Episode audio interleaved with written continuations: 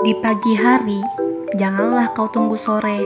Hari ini yang akan kau jalani, bukan hari kemarin yang telah berlalu dengan segala kebaikan dan keburukannya, dan juga bukan hari esok yang belum tentu datang, di mana matahari menyinari dan siang yang menyapa. Itulah harimu. Umurmu mungkin tinggal hari ini, maka anggaplah masa hidupmu hanya hari ini atau seakan-akan kau dilahirkan hari ini dan akan mati hari ini juga. Dengan begitu, hidupmu tidak akan tercabik-cabik di antara gumpalan keresahan, kesedihan, dan duka masa lalu dengan masa depan yang penuh ketidakpastian. Pada hari ini pula, sebaiknya kau curahkan seluruh perhatian, kepedulian, dan kerja keras.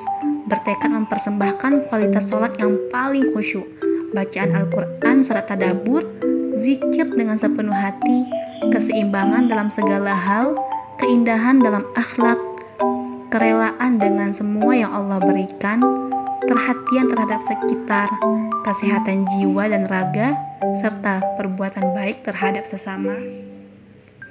Kau hanya hidup hari ini, maka ucapkanlah, "Wahai masa lalu yang telah berlalu dan selesai, tenggelamlah seperti mataharimu.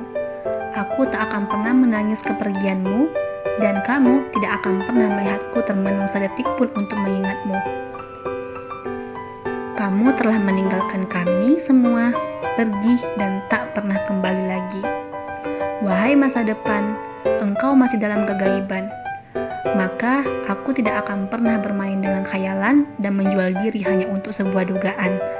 Aku pun tak bakal memburu sesuatu yang belum tentu ada, karena esok hari mungkin tak ada sesuatu esok hari adalah sesuatu yang belum diciptakan dan tidak ada satupun darinya yang dapat disebutkan.